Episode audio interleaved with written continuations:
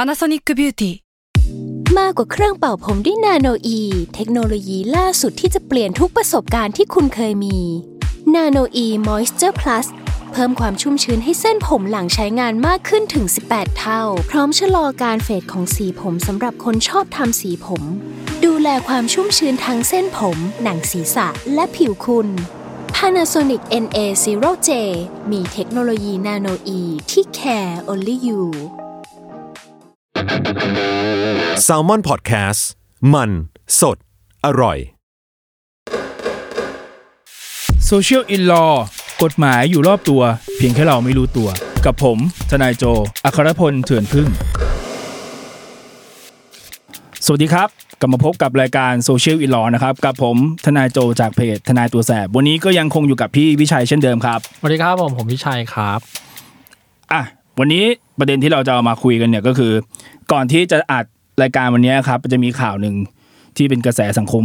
อย่างร้อนแรงพอสมควรก็คือ มีผู้พิพากษา ท่านหนึ่งยิงเข้ามาที่ราวนมตัวเองทำร้ายตัวเองยิงตัวเองนี่แหละ โดยที่มีการโพสต์ Facebook เหมือนประมาณว่าท่านตั้งใจจะเอ่อฆ่าตัวตาย ผมอะเห็นข่าวนี้เต็มวอลไปหมด เลยว่ะ แบบว่าอุตลุดมากเลยอะรู้สึกว่าสารที่รับได้รับคือมีผู้พิพากษาคนหนึ่งยิงตัวเอง ใช่ เท่านั้นเลย แล้วก็ ใช่ ที่เหลือคืออะไรไม่รู้ละ คือแบบงงมากยุ่งยุ่งไปหมดอะ เออคือคือเอาเอาส่วนตัวผมนะ อันนี้อันนี้เล่าด้วยอารมณ์ละคือคือวันแรกที่เราเห็นข่าวเนี่ย เราก็ตกใจพอสมควร อ่า โดยโดยข้อมูลที่มันออกมาตอนแรกแล้วก็วันแรกหัวร้อนเลย เพราะว่าเรารู้สึกว่าเราทำงานอยู่ในวงการเราเราสารมันไม่ควรจะถูกแทรกแซง อ่า ไม่ว่า โอเค จะโดยกลุ่มบุคคลใดทั้งสิ้นประมาณเนี้ยครับ อืม แต่ตอนนี้ก็ยังยังไม่รู้ว่าสรุปแทรกแซงจริงหรือเปล่านะ อ่าฮะ อ่าฮะ ผมมารู้สึกว่า โอ้โหข่าวที่เดือดจังวะตรงที่ตอนที่รู้ว่าเขายิงในศาลเลยใช่ปะ ใช่ ในในบนบัลลังก์เลย ผมแบบไอเชี่ยนี่มันซีนหนังเลยว่ะแบบซีนจบของหนังหรือแบบโอ้โหดูน่ากลัว ดูสมควรเป็นเรื่องใหญ่ละ เป็นวันแรกคือในคนในวงการคือดูเดือดมาก อ่าอ่า ดูเดือดมากครับพี่ดูเดือด เอ้ย มาก ทีนี้ต้องถามคุณทนายก่อนว่า ตกลงแล้วที่เขาบอกว่าโดนแทรกแซงอะเขาโดนแทรกแซงคดีอะไร เล่าเล่ารูปคดีนั้นให้ฟังหน่อยได้ไหมครับ ตัวรูปคดีนั้นมัน เป็น เอ่ออังยีซองโจรครับ แล้วก็มีเรื่องเรื่องเอ่อเจตนาฆ่าเข้ามาปะปนด้วย อืม ทีนี้โดยโดยตัวคดีเนี่ยที่มีคนถกเถียงกันตามข่าวนะครับ แต่ว่า ครับ เราไม่เห็นสำนวนก็คือ เหมือนทางตัวองค์คณะในศาลชั้นต้นน่ะเขาจะลงว่าเป็นเรื่องเรื่องเจตนาฆ่าทั่วไป อังยีซองโจรทั่วไป ครับ แต่ว่าทางทางอธิบดีมีความเห็นแย้งว่าควรจะทำเป็นคดีความมั่นคงนะ อะไรประมาณนี้ แต่ณเอาณตอนนี้นะครับ ที่ผมเห็นเอกสารมันก็ยังไม่มีอะไรยืนยันได้ว่าท่านอธิบดีบอกให้เปลี่ยนเป็นความมั่นคง อ่าโอเค ทีนี้คำถามแรกเลยครับอักยี่ซ่องโจรคืออะไรครับ บุคคลรวมตัว ถาม กัน กูถามโง่โง่ ห้าคนขึ้นไป อ่าอ๋อเหรออ๋อเหรอ โอเค ห้า บุคคล คนขึ้นไปถือว่าเป็นอังยี่ซ่องโจรเหรอ ห้า คนขึ้นไปเพื่อวางแผนกระทำการอันผิดกฎหมายประมาณเนี้ยครับ อ๋อ มันมาจากสมัยก่อน อันนี้คือกฎหมายโบราณเชียพูดไปแล้ว โอเคโอเค กฎหมายโบราณที่มันเป็นคำศัพท์สมัยก่อนอะ ครับ สมัยก่อนที่บ้านเราจะมีนะอ้างยี่ เออใช่ใช่ใช่ เออมันอันเนี้ยครับคือมันคือกฎหมายเก่าที่ยังคงหลงเหลือมาจนถึงปัจจุบันเดี๋ยวนี้มันไม่มีแล้วอ้างยี่ อ่าโอเค เออถูกไหมครับมันก็มีแต่เรื่องซ่องโจรอะไรพวกนี้ก็คงยังมีอยู่บ้างปกติ หลักๆคือห้าคน ห้าคน แล้วก็รวมกันเพื่อทำเรื่องผิดกฎหมาย ใช่ ถือว่าอังยี่ซ่องโจรหมด ใช่ใช่ ถือว่าเป็นโทษนะครับ เอาทีละเรื่องก่อนถือว่าเป็นคดีหนักไหมอะ หนักไหมถ้าตัวคดีนั้นใช่ไหมครับ มันก็มีเหตุเพิ่มโทษเพราะว่ามันมีการวางแผนแต่ตรองไว้ก่อนอะไรพวกเนี้ยครับ อ่าอ่าก็ก็แปะๆกันไป ใช่ใช่ โอเคโอเค ใช่ใช่ แล้วผู้พิพากษาคนเนี้ยก็ตัดสินว่า เป็นแค่อ้างยี่ซ่องโจรแหละ ในคดีนั้นยกฟ้องบางคนนะครับพี่ถ้าผมจำไม่ผิดนะ อ่าอ่าย กฟ้องบางคน เพราะว่าอายการไม่สามารถพิสูจน์ได้ว่าคนนั้นมีความผิดจริงร้อยเปอร์เซ็นต์ โอ้โอเคโอเค ประมาณนี้ครับ โอเค เรียกว่าเขาก็เขาก็ทำงานไปตามเรื่องตามราว ตัดสินไปตามเนื้อผ้าของเขา ใช่ อ่าทีนี้ตามข่าวเรื่องมันก็เกิดที่ที่ว่าคืออะไรนะครับ ตามข่าวเนี่ยเออมันมีการบอกว่าผู้พิพากษาในศาลชั้นต้นถูกแทรกแซงโดยอธิบดี ภาคเก้าครับผม อธิบดีภาคเก้าโอ ใช่ เค ใช่ ทำไมเขาต้องแทรกแซงด้วยอะครับเอ้ยเดี๋ยวนะ ผมถามใหม่ถามผิด มีช่องตรงไหนที่ทำให้เขาแทรกแซงได้มากกว่า คือต้องบอกงี้ครับ ในการตัดสินคดีใด ๆ ก็ตามมันอยู่ที่องค์คณะ ครับ ตัดสินคดีนั้นๆเป็นหลักมีอิสระในการทำความพิพากษาส่วนตัว โอเค แต่ด้วยว่าเอ่อในบางคดีมันมีโทษที่สูงอะครับ เช่นอย่างเรื่องเนี้ยมันมีโทษประหารชีวิตสูงสุด อื ประมาณนี้ ฉะนั้นในทางปฏิบัติจริงเนี่ยเอ่อส่วนมาเอ่อท่านองค์คณะก็จะส่งสำนวนไปให้อธิบดีภาคช่วยตรวจ และก็ทำความเห็นมาอะไรประมาณเนี้ยครับ โอเค อืม ครับ ประมาณนี้ซึ่งซึ่งเอาตามกฎหมายจริงๆท่านอธิบดีเนี่ย มีความเห็นแย้งได้จริง โอเค แต่ไม่สามารถจะสั่งให้องค์คณะที่ทำคดีนั้นๆ เนี่ย เปลี่ยนคำพิพากษาตามความคิดของท่านอธิบดีได้ อ้าวแย้งแล้วไม่เปลี่ยนเขาจะแย้งทำไมอ่ะ เหมือนให้กลับไปทบทวนดู อ๋ออาเอ้ย กลับไปดูอีกรอบหนึ่งนะ ใช่ แสดงว่าแย้งได้ แต่จะกลับหรือไม่กลับนั้น อยู่ เป็ ที่ น องค์คณะ อยู่ที่องค์คณะอีกทีหนึงอ่ะ ใช่ โอเค เข้าใจครับอ่ะต่อเลยครับ ประมาณนั้นครับ ซึ่งซึ่งในในคดีที่เป็นข่าวเนี่ยเอ่อมีความเห็นแย้งจริงให้แก้ไขบ้างนิดหน่อย เหมือนประมาณว่าเรียงคำพิพากษา ทางองค์คณะในศาลชั้นต้นเนี่ย ติเตียนพยานของอายการค่อนข้างเยอะประมาณเนี้ยครับเหมือนท่านอยากให้แก้ตรงจุดนั้น แต่อื่นๆ ผมยังไม่เห็นอะไรเพิ่มเติม ซึ่ง ซึ่งสุดท้ายองค์คณะก็ตัดสินตามแนวที่ตัวเองตั้งใจนะก็ไม่ได้แก้ตามที่อธิบดี โอเค แย้งมาครับ อันนี้ต้องต้องต้องเรียนท่านต้องเรียนคนฟังก่อนแล้วกันเนาะว่า ที่ทนายโจพูดทั้งหมดอะคือเอาตามข้อมูลที่หาดูได้ตามอินเทอร์เน็ตเนาะ ใช่ใช่ ลึกตื้อหนาบางมากกว่านั้นเนี่ย อันนี้เราไม่รู้ละ ไม่ เท่า รู้ครับ เท่าที่เท่าที่เราสองคนเห็นข้อมูลทางอินเทอร์เน็ตจาก เท่าที่คุณโจไปรู้ข้อมูลเท่าที่เขารู้ได้มา ตอนนี้สิ่งที่เราคุยกันอยู่ตอนนี้คือ ข้อมูลณวันที่วันนี้วันที่เท่าไหร่นะ วันนี้เก้าครับ วันที่ 9 ครับโอเคอ่ะต่อเลยครับ คือ ผม คือต้องบอกแบบนี้เอ่อที่ที่เรารู้ได้แค่นี้เพราะว่า โดยคือทุกคดีอะครับเชิญทุกคดีแหละ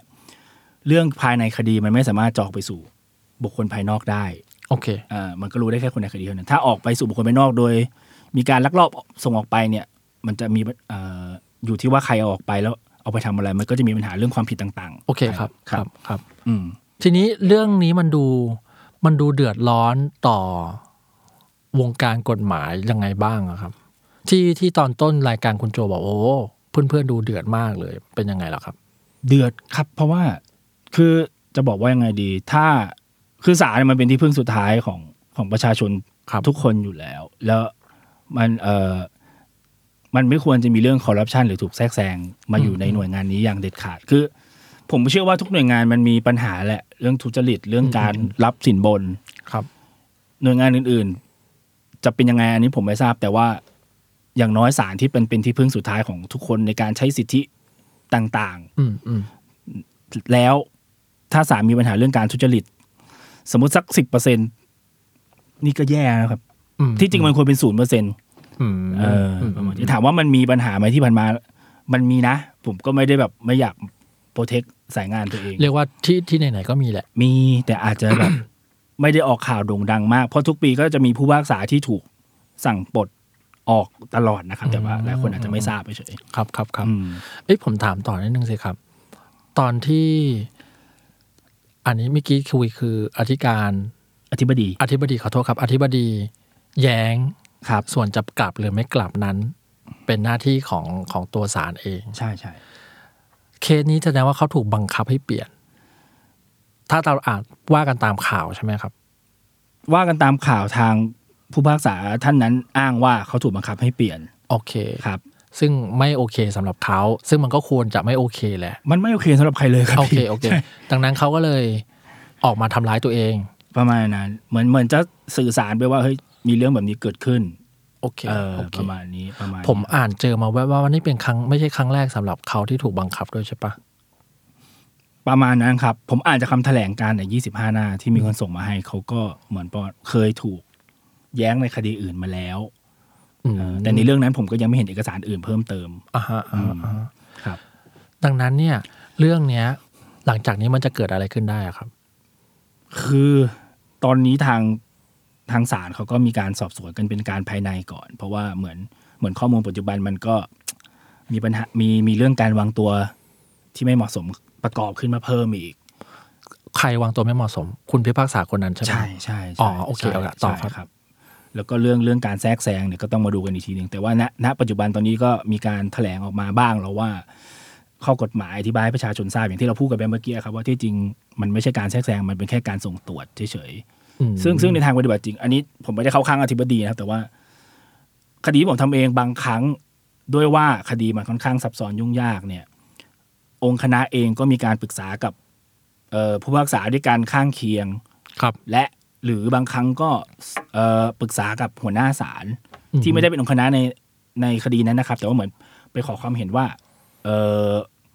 ตัดสินมาแบบนี้เรียงคำพิพากษาแบบนี้มันโอเคหรือเปล่าต้องแก้ตรงไหนไหมอะไรประมาณเนี้ยครับ อืมอืม ในทางปฏิบัติจริง ผู้พิพากษาเขาก็มีการปรึกษาหารือ แล้วก็สอบถามไปกับผู้บังคับบัญชาก็เหมือนหน่วยงานราชการทั่วไปใช้คำนี้แล้วกันแต่ เรียกว่า คบ มีการส่งเพื่อตรวจงาน ใช่ใช่ใช่เหมือนขอความเห็น แต่สุดท้ายแล้ว มันก็อยู่ที่ตัวองค์คณะนั้นเป็นหลักว่าจะตัดสินอย่างไร อืม หรือจะคล้อยตามคำแนะนำของเอ่ออ มอืม ผู้บังคับบัญชาหรือเปล่าประมาณเนี้ยครับ โอเโอเได้ครับ เพราะว่า เพราะว่าเออผลโทษหรือว่าผลของการตัดสินมันดูเยอะมาก เขาเลยต้องมีการตรวจการบ้านละกัน ผมใช้พูดให้เข้าใจง่ายๆ คือตรวจการบ้านปะ ก็มีบ้างครับ แต่ถ้าเป็นคดีพวกไม่ไม่ไม่ยุ่งยากอะไรส่วนมากก็ก็ทำกัน ก็ก็จบกัน เอ ใน งไปเลตัวเอย ง ใช่ ได้ ใช่ โอ ใช่ เคอ่ะทีนี้จะเกิดอะไรขึ้นหลังจากนี้ได้ครับ หมายถึงตัวคดี ใช่ใช่เมื่อกี้มีเมื่อกี้คุณโจบอกว่าเออมีการบอกว่าผู้พิพากษาคนนี้เปิดเพื้นตัวไม่เหมาะสมอ่านหนึ่งอย่าง แล้วมีมีอะไรมีอะไรได้อีกครับ คือตอนนี้ผมผมไม่แน่ใจว่าหลังสอบสวนเสร็จถ้าพบความผิดจริง จะถึงขั้นให้ออก หรืออาจจะย้ายไปทำในตำแหน่งที่เหมาะสมขึ้น คือต้องเรียนบอกเรียนบอกแบบนี้ครับ คือถ้าถ้าผู้พิพากษามีปัญหาหรือมีข้ออคติในใจ เช่น เอ็นเอียงไปหาพรรคการเมืองใดชัดเจน อืม ประมาณนี้นะครับ มันก็เอ่อความน่าเชื่อถือมันก็ลดไปเยอะ อือฮึ ฉะนั้นการที่เขาต้องนั่งตัดสินคดีอยู่เนี่ยมันมันก็กลายเป็นเรื่องที่ไม่เหมาะสมและอาจจะถูกย้ายไปอยู่ ฝ่ายอำนวยการอะไรพวกนี้ครับก็ว่ากันไป แต่ก็ยังเป็นผู้พิพักษาอยู่เพียงแต่ว่าไม่ได้นั่งพิจารณา อ๋ออ๋อ าประมาณนี้ครับ โอเค แล้วทีนี้ตอนนี้ หลักฐานอะไรที่ที่ดูจะเป็นคริติคอลกับกับคดีนี้ครับ ที่เห็นมีคนแชร์มาก็จะมีที่ว่าท่านไปอะไรนะโพสต์แล้วก็มีการส่งข้อส่งหลักฐานไปหาพรรคการเมืองหนึ่งก่อน อ๋อ จะอ่านคำพิพากษาจริง ตรงนี้แหละครับที่มันเป็นประเด็นหลักเลย เพราะว่าคำพิพากษา มันไม่ควรหลุดไปหาบุคคลภายนอก อ๋อ ก่อน อ่าฮะ ซึ่งอันเนี้ยเอ่อจำเลยจะยังไม่จำเลยยังไม่ได้รู้คำพิพากษาจริงด้วยซ้ำแต่คำพิพากษามันส่งไปหาบุคคล อ๋อ ภายน เข้า อ ใจ ก แล้ แล้ว ว เข้าใจแล้วแสดงว่าตอนนี้เขาสถานการณ์เขาเป็นรองแหละ มาก ตามตามเปเปอร์ ตาม เลย ตาม นะ ข้อมูลที่เห็นในปัจจุบันนะ แต่ว่า อ๋ อ ออื่ ื่น ๆ ผมผมผมไม่แน่ใจว่าจะยังไงต่อ อืมแสดงว่าเรื่องนี้ซับซ้อนมากๆแหละ มากครับ ผมก็ล้อฟรีเหมือน กัน หัวแรก โอเค นี่หัวร้อนมากเลย อ๋อโอเคโอเคอ่ะคุณโจครับ พูดกันมาตั้งนาน สรุปสถานการณ์ของข่าวเนี้ยณวันที่เราอัดอยู่วันที่เก้าเนี่ย มันจะเป็นตอนนี้เกิดอะไรขึ้นมาบ้างครับ ในเชิงกฎหมายครับ เอาตามปัจจุบันก็คือเอ่อท่านผู้พิพักษาคนนั้นเนี่ยก็ถูกตั้งคณะกรรมการสอบสวน ครับ เรื่องเรื่องพฤติกรรมต่างๆ ที่เราเห็นในโลกโซเชียลที่เราแชร์กันเช่นเออมีการแสดงออกทางการเมือง อืม ไปทางพรรคใดพรรคหนึ่งอย่างชัดเจน ซึ่งซึ่งอันเนี้ยทำไม่ได้นะผู้พิพากษาทำไม่ได้ อืม ครับผมแล้วก็เรื่องพกพาอาวุธปืนเข้าไปในห้องพิจารณา โอเค ประมาณเนี้ยครับ แล้วก็เรื่องที่มีข้อมูลว่าท่านส่งคำพิพากษา อืม ไปให้บุคคลภายนอก อืม อ่านก่อนวันอ่านคำพิพากษาจริง ๆ ซึ่งพวกเนี้ยที่พูดมาเนี่ยผิดหมดเลย อืมอืมอืม พุ่งตรงว่าผิดหมดเลยนะครับ ฉะนั้นในมุมผมปัจจุบันท่าน ท่านผู้พิพากษาท่านนั้นเนี่ยก็ค่อนข้างจะมีประเด็นที่ทำผิดอยู่ส่วนตัวหลายอย่างเหมือนกัน อืมอืม อืม รวมทั้งที่ต้นรายการคุณโจบอกว่า กระทั่งถึงตอนนี้ก็ยังไม่มีหลักฐานยืนยันว่า ท่านถูกบังคับให้เปลี่ยน ด้วยใช่ไหมไม่มี เอาตามปัจจุบันยังไม่เห็น ยังคไม่รับ เห็นใช่ไหมครับ ถึงจะมีล่าสุดก็เป็นแชร์กันมาที่ว่าท่านทำความเห็นแย้งมาก็เป็นประเด็นสั้น ๆ มันก็ไม่ได้มีแบบ ซึ่งเขาก็ทำตามหน้าที่ของเขาคือเขาแย้งได้ ใช่ใช่ ส่วนจะเปลี่ยนไม่เปลี่ยนนั้น ก็เป็นหน้าที่ของคุณแหละว่า ใช่ คุณจะเห็นต่างหรือเปล่า คือคือในนั้นที่มันมีคนเอามาเป็นประเด็นนิดหน่อยก็มีประมาณว่าเหมือนเหมันท่านบอกว่าเห็นแย้งประมาณนี้ แต่ถ้าเกิดองค์คณะเอ่อไม่เห็นด้วยก็ลองเอาไปปรึกษาหัวหน้าศาลท่านดูอีกทีนึงก็ได้ โอเค แต่สุดท้ายก็แล้วแต่เขาอ่าประมาณ โอเค นี้ โอเค ครับ อ่ะประมาณนี้ครับ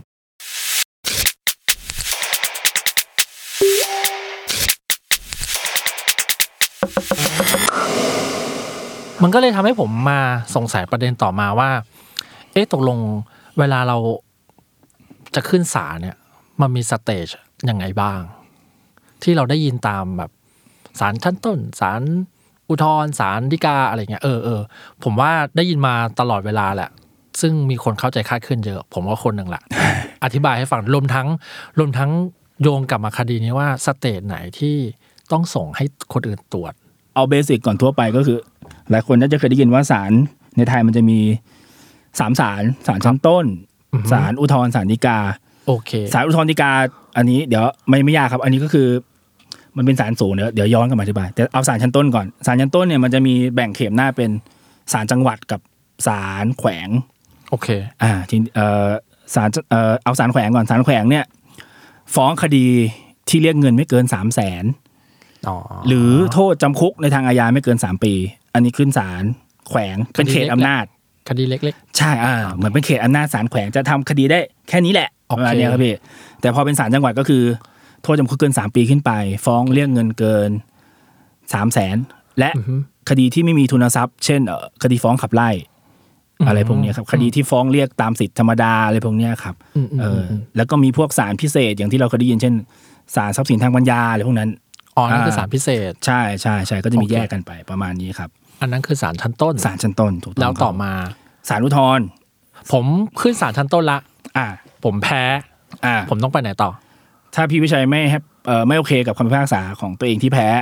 ก็ใช้สิทธิ์อุทธรณ์ไปที่ศาลอุทธรณ์ โอเค ครับผมซึ่งศาลอุทธรณ์เนี่ยก็จะมีหน้าที่เอ่อพิพากษาตามคำแก้อุทธรณ์ของ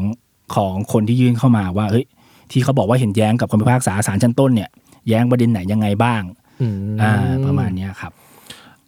ผมไปสารอุทธรณ์ละ อ่า ก็ยังแพ้อีก ครับ ก็ไม่ถูกใจอยู่ ใช่ ผมก็ยังมีอีกนัดหนึ่งป่ะ แบ็กอัพของผมอยู่ ถ้ามันต้องดูที่ที่ตัวคดีครับพี่คือมันในทางกฎหมายมันจะมีคดีที่ต้องห้าม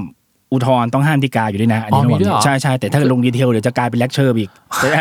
เดี๋ยวเอาไว้เทปหน้า โอเคโอ ๆ เค ถ้ามีโอกาส โอเค ทีนี้ก็ต้องมาดูถ้าเกิดสมมติผู้พี่แพ้อุทธรณ์แล้วสมมติอ่ะมีสิทธิฎีกาได้อ่ะสมมติว่ามีสิทธิฎีกาได้ก่อน พี่ก็เอาตามปัจจุบันเนี่ย กฎหมายถ้าจะขอฎีกาเนี่ยต้องมีการขออนุญาตด้วย อ๋อ ไม่ใช่ทุกคนจะดีกาได้ ใช่ อ่าโอเค แต่ก่อนนี้ใครยื่นก็ได้ ผมใช้คำนี้ แต่ก่อนใครยื่นไปถ้าศาลศาลก็จะรับไว้ให้ อืม แต่โดยปัจจุบันเนี่ยศาลจะมีวิธีการกรองคดีที่ขึ้นสู่ศาลสูงก็คือ ให้ยื่นคำร้องมาก่อนว่า คดีนี้มีเหตุในการขอฎีกาได้ยังไงบ้างประมาณเนี้ยครับ อื อืมมพอผมขึ้นสารดีกาละ ครับ แพ้อีก ครับ อันนี้คือจบจบๆละไอ้ จบแล้วครับ ไอ้แว่นกลับบ้านไม่ต้องมาพูดเรื่องเนี้ ใช่ ยเข้าคุก ใช่ ไปก็จบไป ใช่ครับถูกต้องครับ อ๋ออา ประมาณนั้น ทีนี้มากลับมาที่คดีนี้ ครับ คดีนี้มันอยู่ตรงสเตจไหนอะครับ ที่คดีที่เป็นข่าวเนี่ยมันอยู่สเตจไหนที่เขาต้องส่งไปให้ตรวจอีกรอบหนึ่งอะครับ ศาลชั้นต้น ท่านทำคำพิพากษาเสร็จแล้ว โอเค อ่าฮะทีนี้ที่ต้องส่งไปตรวจก็คือตัวคำพิพากษาที่ทำเสร็จแล้วครั้งแรกกันแหละครับ ดับหนึ่ง ดับแหล่งใช่ อืม ส่งไปให้อธิบดีช่วยทำความเห็นกลับมา เพราะว่าเรื่องนี้มันเป็นโทษอัตราสูงอย่างที่คุยไปตอนต้น โอเค ครับผมอืม อ๋อเพราะว่าอยู่ศาลชั้นต้นแหละ ครับ แต่ว่าคดีนี้เป็นคดีใหญ่ ใช่ เรียกว่าประหารชีวิต ใช่ เขาเลยต้องส่งไปให้ตรวจ ใช่ สมมติอ่ะสมมุตินะครับ ส่งไปให้ตรวจแล้วเขาก็แย้งกลับมา แล้วเขาก็เลยยืนยันคำเดิมว่าจะต้องประหารชีวิตแหละ ครับ คนคนนั้นน่ะมีสิทธิ์อุทธรณ์อยู่ไหม ถ้าโทษประหารมันต้องอุทธรณ์ฎีกาอยู่แล้วครับ โดย อ๋อ โดยผลของโทษเพราะมันสูง อ๋อเขาก็มีสิทธิ์ ใช่ อุทธรณ์ ใช่ ฎีกาไปเรื่อยๆแหละแล้ว ใช่ มันอาจจะไปเปลี่ยนตรงอุทธรณ์ก็ได้ หรืออาจจะไปเปลี่ยนตรงฎีกาก็ได้ใช่ไหมครั ใช่ครับ นี่ผมผมสงสัยต่อ อะไรที่จะทำให้ผลการตัดสินมันเปลี่ยนได้ครับ หลักฐานเพิ่มเติมหรือพยานเพิ่มเติมอะไรอย่างนี้ป่ะหรือว่าหรือว่ายังไงครับ ในชั้นอุทธรณ์ฎีกาใช่ไหมครับ ใช่ ต้องบอกอย่างนี้ครับ บางครั้งเออในชั้นอุทธรณ์ฎีกามันไม่มีการสืบพยานอะไรเพิ่มเติมแหละมันอิงจากการสืบพยานบุคคลพยานเอกสารในศาลชั้นต้นอย่างเดียว อืม ในศาลอุทธรณ์ฎีกามันจะสู้กันด้วยด้วยชั้นเชิงทางกฎหมายในการเขียนคำอุทธรณ์ครับผม อ๋อเหรอ ใช่เช่นเช่น สมมติศาลชั้นต้นเนี่ย ผมนำสืบมาประเด็นเนี้ยอย่างดิบดีแล้วแต่ศาลชั้นต้นไม่เอามาพิจารณาประมาณเนี้ยครับ ผมก็จะอุทธรณ์ไปว่า ประเด็นนี้ที่ผมเคยสืบคดีไว้ อืมอืมอืม ประมาณนี้ศาลชั้นต้นกะเออกลับไม่ยกขึ้นมาพิจารณา ก็อยากให้ศาลอุทธรณ์ยกประเด็นนี้ขึ้นมาดูให้หน่อยว่าเออผมไม่ผิดอย่างไรบ้างประมาณเนี้ยครับ ในทางป อ๋อ ฏิบัติอ่า งั้นแสดงว่าการรวบรวมหลักฐานของศาลชั้นต้นเนี่ย ต้องเอาให้หมดในครั้งนั้นครั้งเดียว ใช่ครับถ้าทางปฏิบัติผมจะเรียกว่าสืบสืบๆทิ้งไว้ก่อน ให้มันครบทุกประเด็น อ๋อโอเค อ่า โอเค ประมาณนี้ครับสืบสืบๆทิ้งไว้ก่อน อ่าโอเค แล้วอุทธรณ์ก็ยังแพ้อยู่ แสดงว่ามันก็อาจจะมีข้อบางอย่างที่ทันต้นก็ไม่สนใจ อุทธรณ์ก็ไม่สนใจ ก็ต้องไปคุยกันที่ศาลฎีกาแหละ ใช่ อ๋อเอ้ยอยากรู้ต่อเลยอะจากขั้นต้นถึงฎีกา มันใช้เวลานานแค่ไหนอะครับ แล้วแต่คดีพี่แต่เอ่อบางบางคดีก็ก็เป็นสิบปีก็มีนะอย่างที่เราเคยได้ยินกันมา คือแต่ก่อนเนี้ย คดีมันเยอะ คดีขึ้นมาสู่ศาลสูงมันเยอะมากครับศาลก็จะใช้เวลานาน แต่ช่วงหลังมาจะพยายามปรับให้อุทธรณ์ไม่เกิน 6 เดือนนับจากวันที่ยื่นประมาณเนี้ยครับ อืม ถ้าเป็นดีกาเอาตามปัจจุบันเขาจะพยายามไม่ให้เกิน3ามสี่ปี โดยประมาณ ที่มันเยอะเพราะมันที่มันนานเพราะมันเยอะใช่ไหม ใช่ครับ แค่นั้นเลย มันใช่แล้วมัน อ๋อ แล้วมันก็ต้องใช้เวลาในการจัดทำคำพิพากษาค่อนข้างนานเหมือนกัน อ๋อเอาเข้าใจละเข้าใจละ อืมสันติการมีกี่แห่งสันติการมีที่เดียวสิจ๊ะ อ๋อมีที่เดียวด้วยศาลฎีกาคือทุกคนต้องมาจบตรงนี้เหรอ ใช่ถ้าอุทธรณ์ยังมีเป็นภาคไงพี่ภาคหนึ่งภาคสอง ไมี ภาค น่า สาม มาเลยนาน ใช่ เอันนี้ก่อนสรุปเลยอะทำไมคดีเนี้ยถึงมีความสั่นคลอนในวิชาชีพของความเป็นทนาย เออผมถามต่อแล้วกันว่าคำว่าผู้พิพากษา มันศักดิ์สิทธิ์แค่ไหน โดยขนบธรรมเนียมที่ผ่านมา คือสมัยก่อน อันนี้ย้อนความสมัยก่อน คนที่จะมีอำนาจในการตัดสินพิพากษาอะไรใครได้ มันก็จะมีเฉพาะพระมหากษัตริย์ถูกไหมครับ สมัยก่อน หลายคนน่าจะได้เรียนนะ วิชาสังคม อืมอืม ไปตีคล้องไปให้พระมหากษัตริย์ช่วยตัดสินโน่นนี่นั่นให้ ตัดภาพมาปัจจุบันใช่ไหมครับเอ่อผู้พิพากษาเนี่ยก็เหมือนทำหน้าที่แทนพระมหากษัตริย์ในการตัดสินพิพากษาคดีต่าง อ๋อ เรียกว่าลอจิกง่าย ๆ คือ กษัตริย์ลงมาตัดสินความให้ แต่คนเยอะขึ้น ๆ ใช่ ก็มีผู้แทน มีผู้แทนกษัตริย์อ่า ซึ่ง ประมาณ ก็คื นั้น อกลายเป็นอาชีพผู้พิพากษา ใช่ น ครับ ปัจจุบัน ใช่ครับ ดังนั้นมันก็เลยเป็นที่มาของคำว่านั่งบนบัลลังก์ อ่าประมาณนั้นครับพี่ถูกต้อง คือคือใหญ่ประมาณนั้นแหละศักดิ์ศรี ใช่ ประมาณ ใช่ นั้นแหละ แล้วในบัลลังก์ก็จะมีการแขวนภาพ อยู่ข้างหลัง อยู่ข้างหลังผู้พิพากษาขึ้นมา ถ้าหลายคนสังเกตถ้าไปศาลกันนะ ก็เวลาท่านขึ้นมาท่านก็จะโค้งคำนับก่อนจะนั่งบัลลังก์ โอเค อ่ เข้าใจละ ประมาณ เข้าใจ นั้น ละ ประมาณนั้ ดั น งนั้นคดีนี้เลยเกิดเป็นกลายเป็นคดีที่ โอ้แอบละเอียดอ่อน และควรให้ความสำคัญประมาณหนึ่งแหละ คือเอาเอาในมุมส่วนตัวเอ่อโดยตำแหน่งนะครับ โดยโดยโดยการทำงานของคนที่ทำงานในในศาลน่ะเอ่อมันจะต้องดูพยานหลักฐานและข้อเท็จจริงเป็นหลัก เราไม่สามารถจะเอาอารมณ์ส่วนตัวเข้าไปอยู่ในเรื่องนั้นได้ อืมอืม เพราะถ้าเรามีอารมณ์ส่วนตัวหรือ หรือไปเอ็นเอียงอะไรทุกอย่างปั๊บทุกอย่างพัง อืมอืม อืม ประมาณเนี้ยครับ ซึ่งสอันนี้สรุปแทนคุณโจแล้วกันว่า ตอนเนี้ยอันนี้เราพูดกันตามหลักฐานที่มีตอนนี้ ใช่ แสดงให้เห็นว่าเขามีอารมณ์ในการตัดสินคดีนิดนึง อ่า ว่ากันตามหลักฐานที่มี ใช่ ตอนนี้ ใช่ แล้วกัน ใช่ เนาะโอเค งั้นโซเชียลอีลอวันนี้ สรุปประมาณนี้แล้วกันนะครับ ครับ ก็สำหรับวันนี้นะครับ รายการโซเชียลวิลอมีประเด็นมาให้ท่านผู้ฟังฟังกันประมาณนี้ วันนี้อาจจะหนักนิดหน่อย เพราะประเด็นมันยังค่อนข้างคลุมเครืออยู่ในในปัจจุบัน ก็ยังไงเสียกลับมาพบกันสัปดาห์หน้านะครับ ทุกวันพุธทุกช่องทางของ s ซ l m o n Podcast สำหรับวันนี้สวัสดีครับ ช่วงเปิดประมวลกับทนายตัวแสบ